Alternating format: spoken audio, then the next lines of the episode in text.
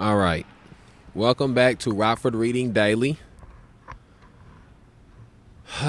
we just finished reading Angela Y. Davis's Women, Race, and Class, which was a brilliant, brilliant book, an amazing read. I learned, I learned a lot. It was my first time reading it.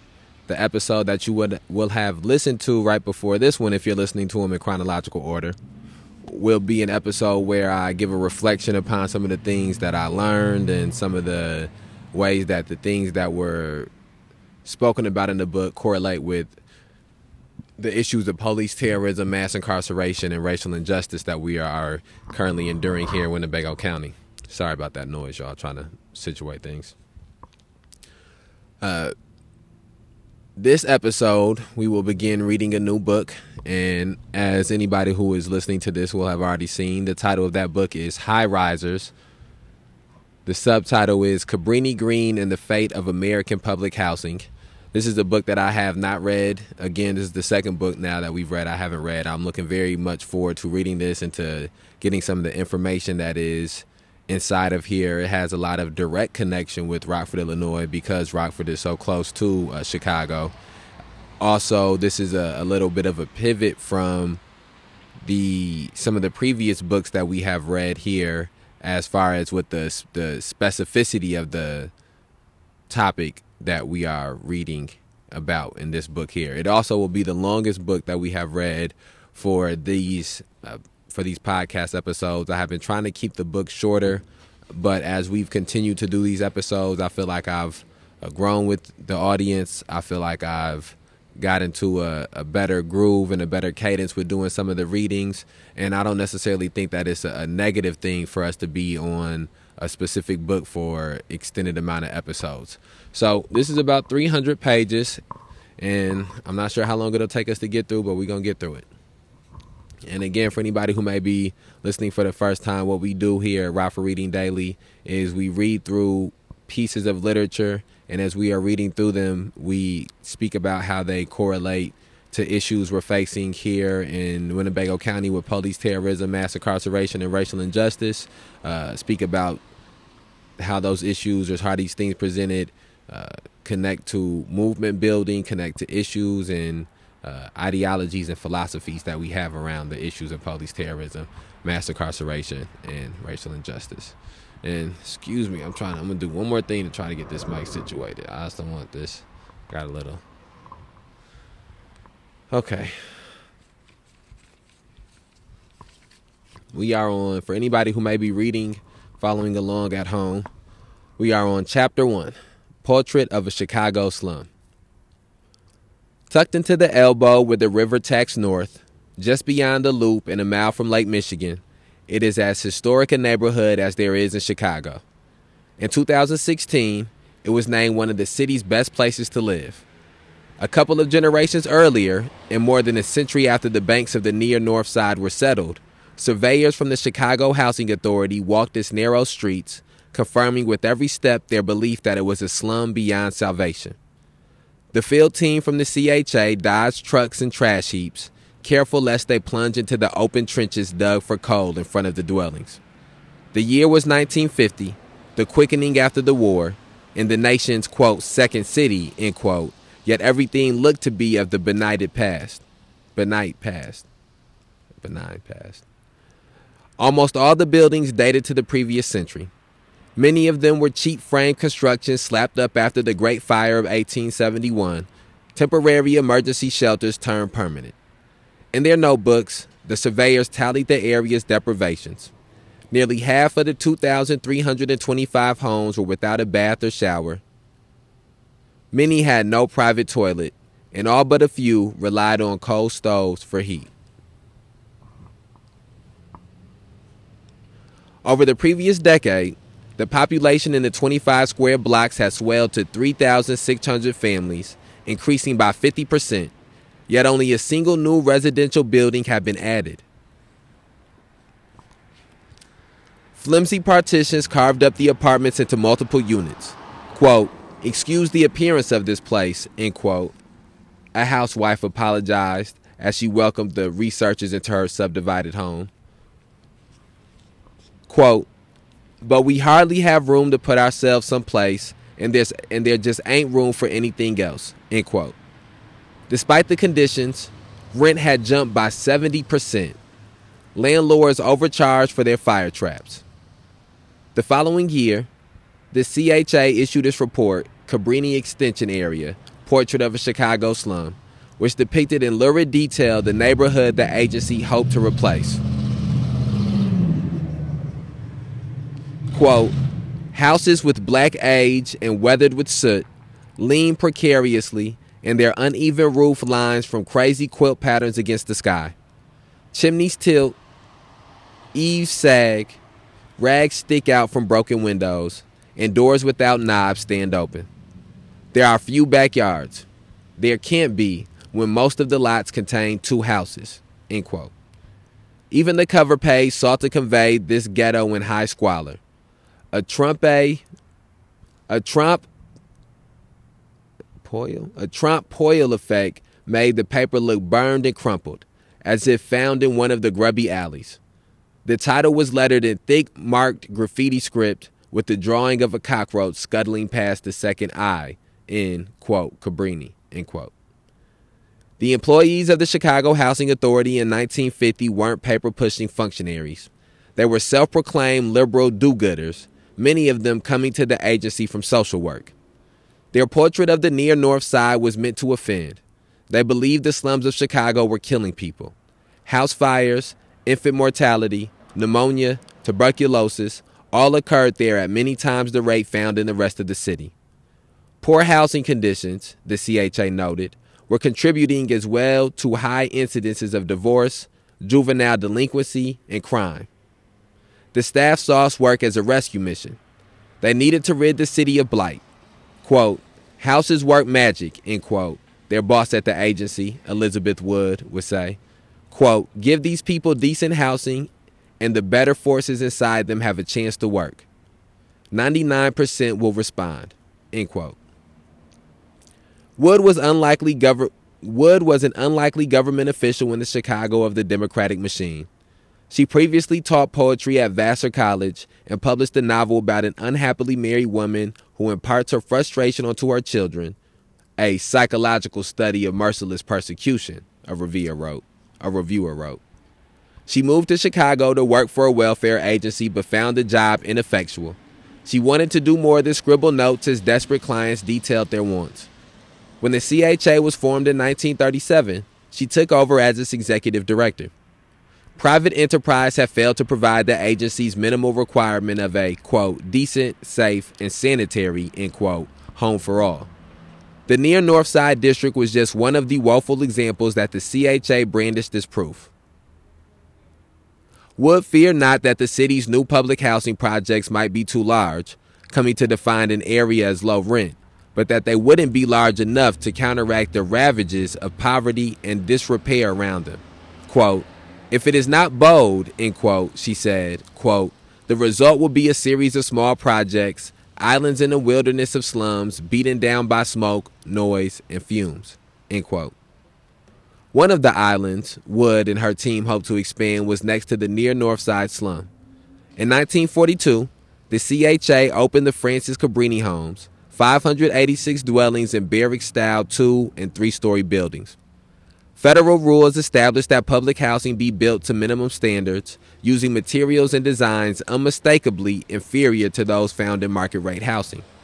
The Cabrini new houses were simple and unadorned, arranged in parallel columns like lines of parked tractor trailers. But in the neglected River District, they stood out as an oasis of order and modernity. Quote, like a challenge to the existing decay, end quote, the CHA declared. Each of the Cabrini homes featured a gas stove, an electric refrigerator, a private bath, and its own heat controls. The buildings were made of, quote, fireproof brick, end quote, and the development was laid out so that parents could watch from their apartments as children played in communal courtyards. Quote, when you come upon one of Chicago's public housing developments, it is like stepping into a different world, end quote, the CHA rhapsodized in an early brochure. Quote, everywhere you see green, green of lawns, green of shrubbery, green of trees, Pleasant vine covered buildings stand in harmonious groups with plenty of space left for sun and air and children's play. Everywhere you see gardens. And over her and and overhead stretches the sky that somehow looks bluer and sunnier than it did in the slums.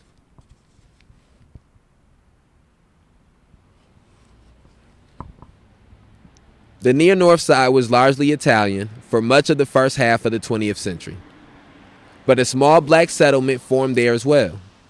The federal government restricted overseas immigration after the First World War, and so the factories along the river had vacancies they needed to fill. Most people also made great efforts to live far from the area's polluted work sites and ramshack homes. Thus, African Americans were able to move in. That was an anomaly in segregated Chicago.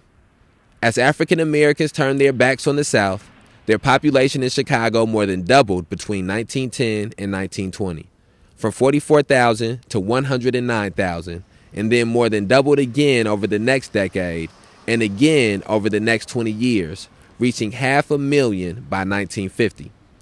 Up until the 1940s, almost all of these newcomers moved to the South Side in what was called the quote, Black Belt, end quote, a broadening strip of land that extended south from the downtown business district. Uh, okay, and then I think one of the things I want to do here, maybe, as we're reading through this, until we start getting deeper into some of the themes uh, that are in the in this book, is speak about maybe that uh, like a treat it sort of like a previously on. So previously on Rockford Reading Daily, we have read about the reasoning that so many people were leaving, black people were leaving the South and coming to the Midwest and coming to and migrating to the Midwest and to the West Coast. And it was because of the type of terrorism that they were dealing with in the South because of the rise of white supremacy, the the not the the re the reawakening of white supremacy after the end of construction. That's this time period that's being spoken about here. Uh, we just read Women, Race, and Class by Angela Y. Davis, and this same time period here was spoken about a little bit.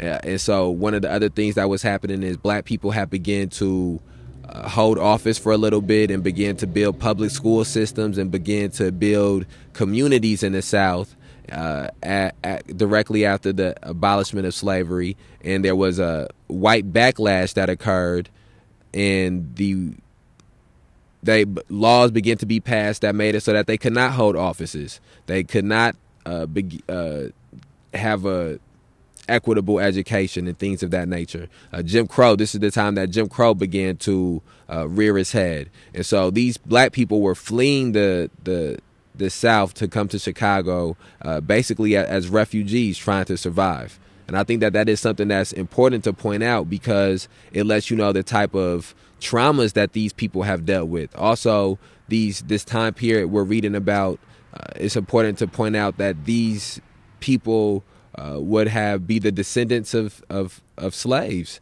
Uh, their grandparents, if not their parents, I would think you know for a lot of the or 1910s, 1920s, the, the, their parents would have been slaves. If some of these people weren't slaves, hadn't been slaves previously uh, themselves. Uh, and so I think that that's something that's important to point out as we l- begin to learn about what the, the, this community and these people will endure uh, in this area. I think another thing that's important to point out is, as Angela Davis was talking about in our previous book, is the effects of capitalism and the type of exploitation capitalism has on working class people, uh, no matter what ethnicity or race they are. And so we see how here capitalism made it so that these homes over time, the area this uh, this area that was spoken about doubled how many people lived in it. And only one building was added to the area. So now these people are crammed and crammed together, which this is how slums are created and ghettos are created. And then on top of that, the the rent increased 70% in that same time period and they talked about how some of these people didn't even have backyards and how one homes were subdivided into four homes and this is a book that I believe probably goes very well with uh, the the color of law. If you haven't read that book, that's a very important book that also talks about the uh, de jure and de facto segregation and some of these same things uh, when it comes to uh, housing. Uh, but here, let's continue going forward. And I also think it's important to point out the importance that the Chicago Housing Authority early on knew that housing had and the conditions that people live in had. And I think that's something that we have to continue to look at now and speak about now is that the conditions that people live in have a direct correlation and generate the type of uh, activity and actions that go on in those communities in those areas. The Europeans who made a home along the Chicago River's North Fork were free to test the private market elsewhere even if affordable options were scarce. During the 40s, the vacancy rate in the city fell to less than 1%, a total of 8,000 available units for the entirety of Chicago. But African Americans were forced to contend with a wholly separate real estate system. White neighborhoods established racial covenants, bylaws that barred homeowners from selling to African Americans. At one point, 85% of Chicago was covered under these restrictions. Even after the U.S. Supreme Court outlawed the practice in 1948, enforcement and legal recourse were negligible, and neighborhoods found less subtle means, such as assaults and fire bombings, at least as effective. The federal government deemed existing black neighborhoods too risky for insured mortgages, coloring these areas red on its maps. Quote, redlining, end quote, meant mortgages, excuse me, quote, redlining, end quote, meant African Americans could rarely purchase property in their own communities except through predatory rent to own contract sales, in which buyers made inflated monthly payments but amassed no equity in the property. If or when they were evicted before the final payment for any number of infractions, they lost the home, the down payment, and all the preceding monthly installments. After escaping the caprices of the Jim Crow South, Drawn to Chicago by visions of a, quote, promised land, end quote, African Americans found themselves at the mercy of a speculative housing system in the North, unjust and unpredictable in its own rights.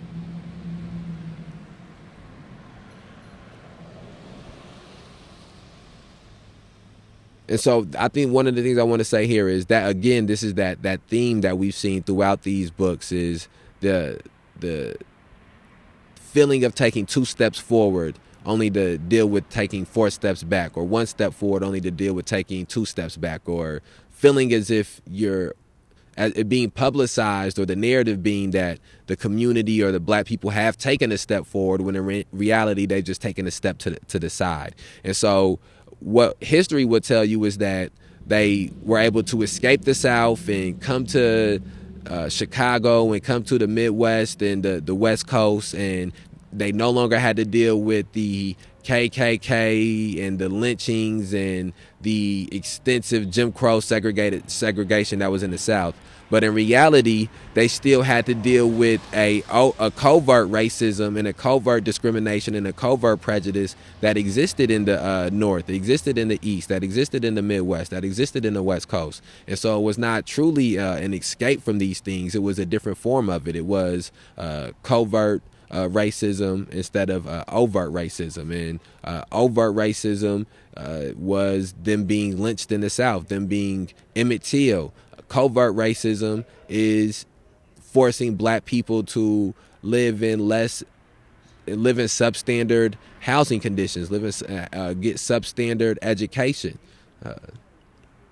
and that leads to to a, a, degradation of the, the the consciousness that leads to a, a, demoralization of a human being and so it's a different form of, of, of lynching a different form of, of killing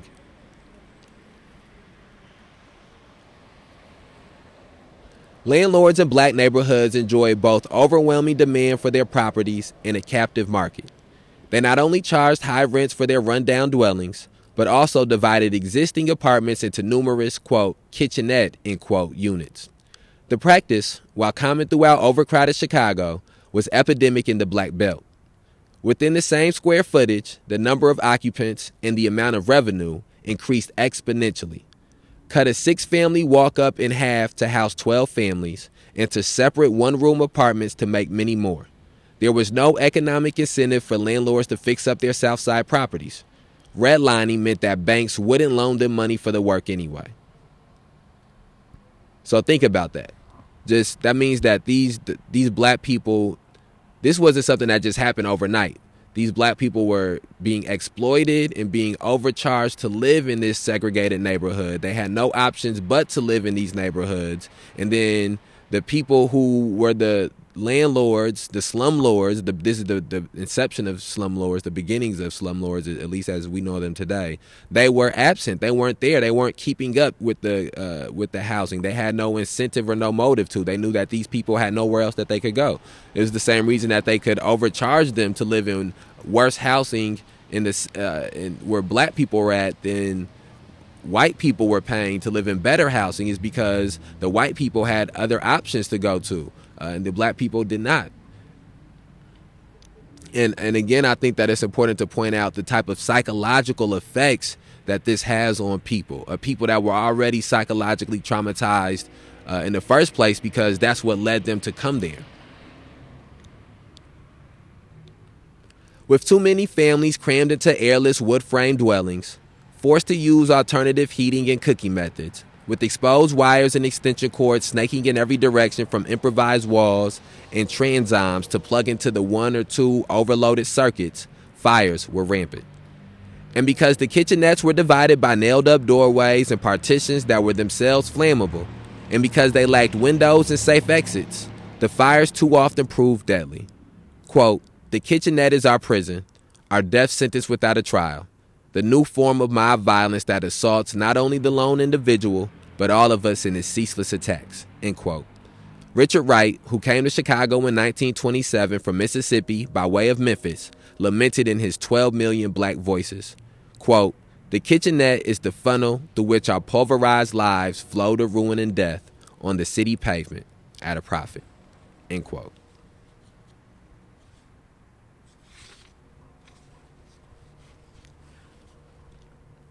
In the years following the Second World War, some 23 square miles of Chicago was said to be blighted, a tenth of the entire city. A quarter million homes, one fourth of Chicago's total, were considered substandard. Chicagoans of all backgrounds were in need of the assistance of government run public housing. But in the black slums of the South Side, the need was greatest. Quote, due to his disadvantageous position, excuse me, quote, due to his disadvantageous position in the present housing market, the Negro is the chief victim of excessive rents, end quote. The Cabrini Extension Area Report concluded.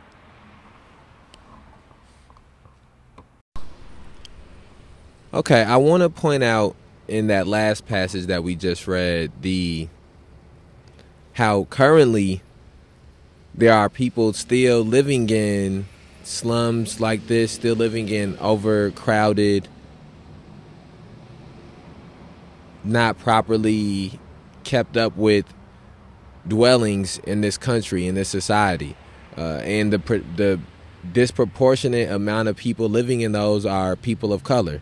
Uh, the only people living in those are people who are of working class or lower class status in this country.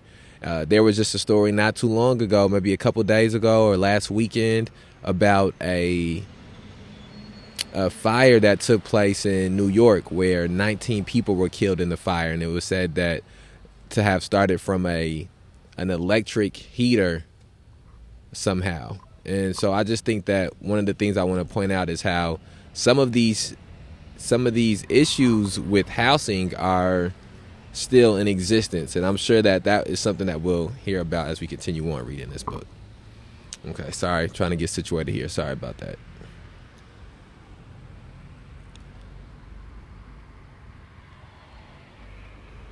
Dolores Wilson. We're on page 8. Dolores Wilson. One of Wright's 12 million, a woman in her 20s who felt condemned to her Southside tenement, was a lifelong Chicagoan named Dolores Wilson. At the start of the 1950s, she and her husband, Hubert, were parents to five children, ages 8 to 1. Quote, five snotty nosed kids running around, end quote, Dolores liked to say with fiend annoyance. The Wilsons had a one room basement apartment on the 6000 block of South Prairie Avenue, beside the grinding rattle of the L train and the trolley on the 61st Street. The children slept on one side of the room on a pull out couch, and she and Hubert in a bed along the opposite wall. Quote, with that arrangement, end quote, Dolores would say, quote, I'm not sure how the last child ever got made. End quote. The shower was propped up in the kitchen. The one window opened onto an alley.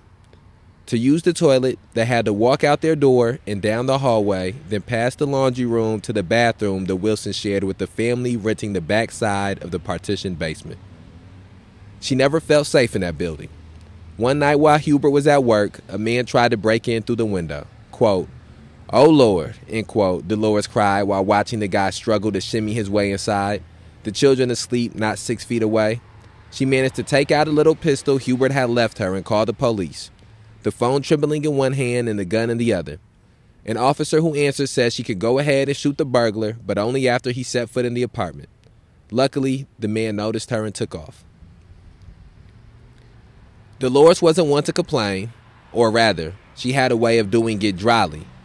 A, gen- a genial sounding protest, continuing all the while to make the best of a situation.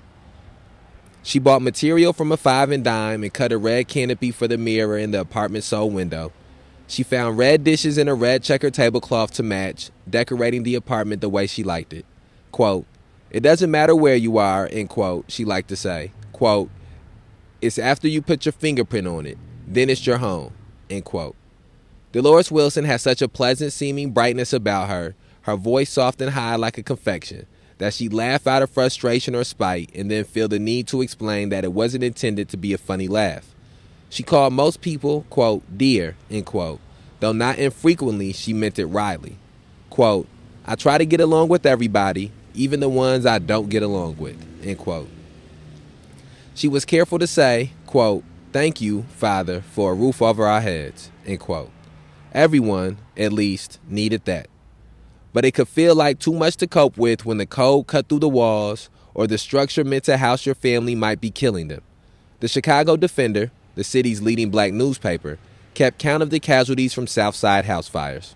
Quote, Negro children and women are dying like rats in fires in dilapidated homes unfit for human habitation, homes that are in reality fire traps which should have been condemned long ago by responsible officials. End quote. The paper wrote in one of many reports. Dolores often heard the sirens of the fire trucks. She knew that if her tenement went up in flames, they likely wouldn't make it out of the basement alive. The Wilsons had moved a few times within the confines of their neighborhood, but the other apartments were no better. Options for them were limited.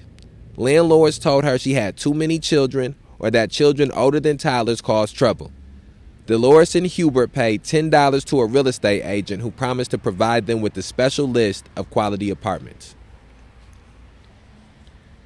Dolores traveled to each apartment the agent gave her, finding herself in front of yet another Southside fire trap. She double checked that the address matched what she'd written down in her carefully looping script. The six flats before her listed to one side, with rotting wood or missing bricks. Inside, the floors drooped, the walls buckled, and the ceilings leaked. The plaster and paint crumbled about could poison her children quote, uh-uh, end quote, she say, backing away, as the smells of greens and other food cooking from a dozen kitchenettes assailed her. Quote, it made me want to go in there and fix a plate, but I didn't want to move in, end quote, she'd say. Quote, if their food is loud, you know all the noise they're going to make, end quote. Ten dollars was a fortune to them, but after several of these trips, Dolores had to accept that they'd been had. Born Dolores Zanders in 1929 at Chicago's Cook County Hospital, she grew up on that same block of 6000 South Prairie. Her mother's mother was an adventurer, a woman of means, who gave birth to each of her four children in a different state. Dolores' mother was originally from eastern Ohio, coal country, and she moved with her family to Chicago. Dolores' father followed a brother up north from Georgia. Her parents met in high school and they settled into the apartment on Prairie as the block's last remaining Jewish family was set to depart. Dolores was one of their five children, and they lived well there. Dolores' mother worked as an assistant precinct captain for the local Democratic machine boss. Her father had a job as a presser and a tailor, even during the Depression years. He kept his plants pleased, excuse me, he kept his plants pleated, his shoes polished to a high shine, and a satin banded hat cocked jauntily to one side. Dolores could hardly remember a time she saw him in work clothes. Quote, he stayed immaculate, so sharp, end quote, she say. If she or her sisters noticed a piece of lint on his suit jacket, they knew to pick it off him. Dolores met Hubert when she was 14, soon after graduating from Betsy Ross Elementary. Her family usually went to a Baptist church across the street from their apartment, but occasionally they traveled four blocks west to the Uplifting of Humanity, a sanctified church led by her Aunt Ria. Hubert was left handed and sang in the choir, the dum dum dum of his bass drawing Dolores's gaze to him. When Hubert built up the nerve to phone and ask Dolores on a date, her parents said no. Dolores had almond shaped eyes and a waggish intelligence, so he tried again. Her mother consented to an outing, but she calculated exactly how long it would take the two of them to travel by train to a movie theater downtown to see the coming attractions, a cartoon, and a double feature, and then return home. Quote, no monkeying around, end quote, she ordered. Quote, go see that movie, get on the L, and come back, end quote. If they returned from a date just a couple of minutes late, Hubert wouldn't walk Dolores upstairs choosing to be unmannerly rather than face her parents. Once Hubert bought Dolores a sweater, her father made her give it back. He had a ban on gifts. A boy would expect sex in return. Quote, you better not be having any sex, end quote, her mother added. Quote, but if you are, make sure to use a rubber, end quote. Her parents made it clear that there was no greater moral failing than getting pregnant, forbidding Dolores from even socializing with girls believed to be fast. When Dolores' sister became pregnant, their father forced her into an unhappy marriage. Fearing her getting too serious, Dolores' parents didn't allow her to go steady with any one guy. Throughout high school, she dated not only Hubert, but also George, Clifford, Otis, Frank, and Bo. It was a short stroll from her apartment past South Parkway, which would later be renamed Martin Luther King Drive, and over to the expanse of Washington Park. She sit on the benches with her different boyfriends, or walk with them around the lagoon, or watch the games in the fields. Dolores loved her some Frank Jenkins, but she figured she loved Hubert more. Hubert looked older than the rest of them, even though he was the same age, and he could make Dolores laugh the way he told outlandish stories, his wit matching hers. People would say that the two of them together, with their banner, could have a comedy act on the radio. Hubert quit high school his junior year to help with his family's expenses. He was the type who'd do any sort of job as long as it was legal. He shoveled coal into people's basements, cut ice from the lake, delivered refrigerators, laid tile. Dolores didn't realize how well off her family was until she and Hubert started swapping tales about the Depression. More than 40% of all working men in Chicago were unemployed during those years, and the city had a shortage of 150,000 affordable homes, with the demand increasing and nothing new being built. A Hooverville formed downtown on the outskirts of Grant Park, hundreds of jerry built structures made of cardboard, scrap, and tar paper. Quote, building construction may be at a standstill elsewhere, but down here everything is booming, end quote. An out of work miner and railroad brakeman who'd been elected, quote, mayor, end quote, of the shanty town told the press. On the south side, Dolores had her clothes dry cleaned at her father's shop, and when her father was drafted into the Navy, her mother found work at a factory making aircraft. Hubert, on the other hand, had been eating neck bones cooked every kind of way fried, boiled, broiled, barbecued. His family had an apartment, a meager one, but they subsisted on the government charity boxes with not to be sold stamped on them. It was no surprise to Dolores that her father didn't think Hubert good enough for her. Always the dandy, her dad would stand in the wide window of their apartment, one shine shoe propped up on the sill, and at the side of Hubert say, quote, Here comes Pete the Tramp, end quote, referring to the old comic strip. He turned it into a kind of mocking song as Hubert ampled up the block in his work clothes, a shovel hefted over his shoulder, a cigar stub tucked into the corner of his mouth, a dusting of coal on his hands and face. When Dolores was 18, in 1947, and enrolled at Woodrow Wilson Junior College, Hubert picked her up after classes. One day, when they reached Prairie Avenue, he wouldn't get out of the car. He stared silently into his lap, his chest heaving. He was sweating so much he looked to be melting. Then, with a dour expression, he asked Dolores if she would marry him. Now she couldn't breathe, feeling she might have, be having a heart attack. But soon they were both laughing and quickly picked a date for the wedding and started hurling ahead through the years, imagining the many milestones to come in their lives together. Then a thought paralyzed Dolores. Which one of them was going to tell her parents? Quote, you are, end quote, he said. Quote, uh-uh, you, end quote. And we that brings us to a, a switching of the theme in this chapter. We're going to stop right here. I'm interested to see where this is going to go. I think one of the things that stands out to me about what we just read of Dolores's uh, of Dolores's childhood and Dolores's upbringing, I should say, is it makes me think of my grandfather. My grandfather, who is 82 years old, who wouldn't have been born the exact same year. Dolores was born in 1929. He wouldn't have been born that exact same year, but uh, he had older siblings who would have been born closer to that year, and he would have grown up in in a, a similar time period as Dolores.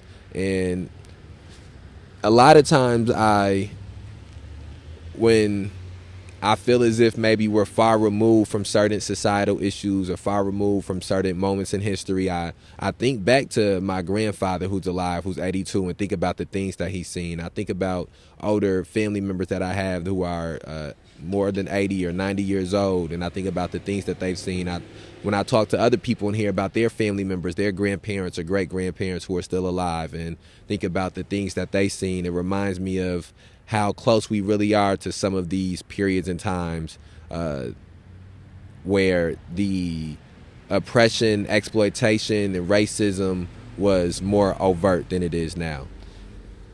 And so we're going to end this episode here. We will be back tomorrow with another episode of Rockford Reading Daily.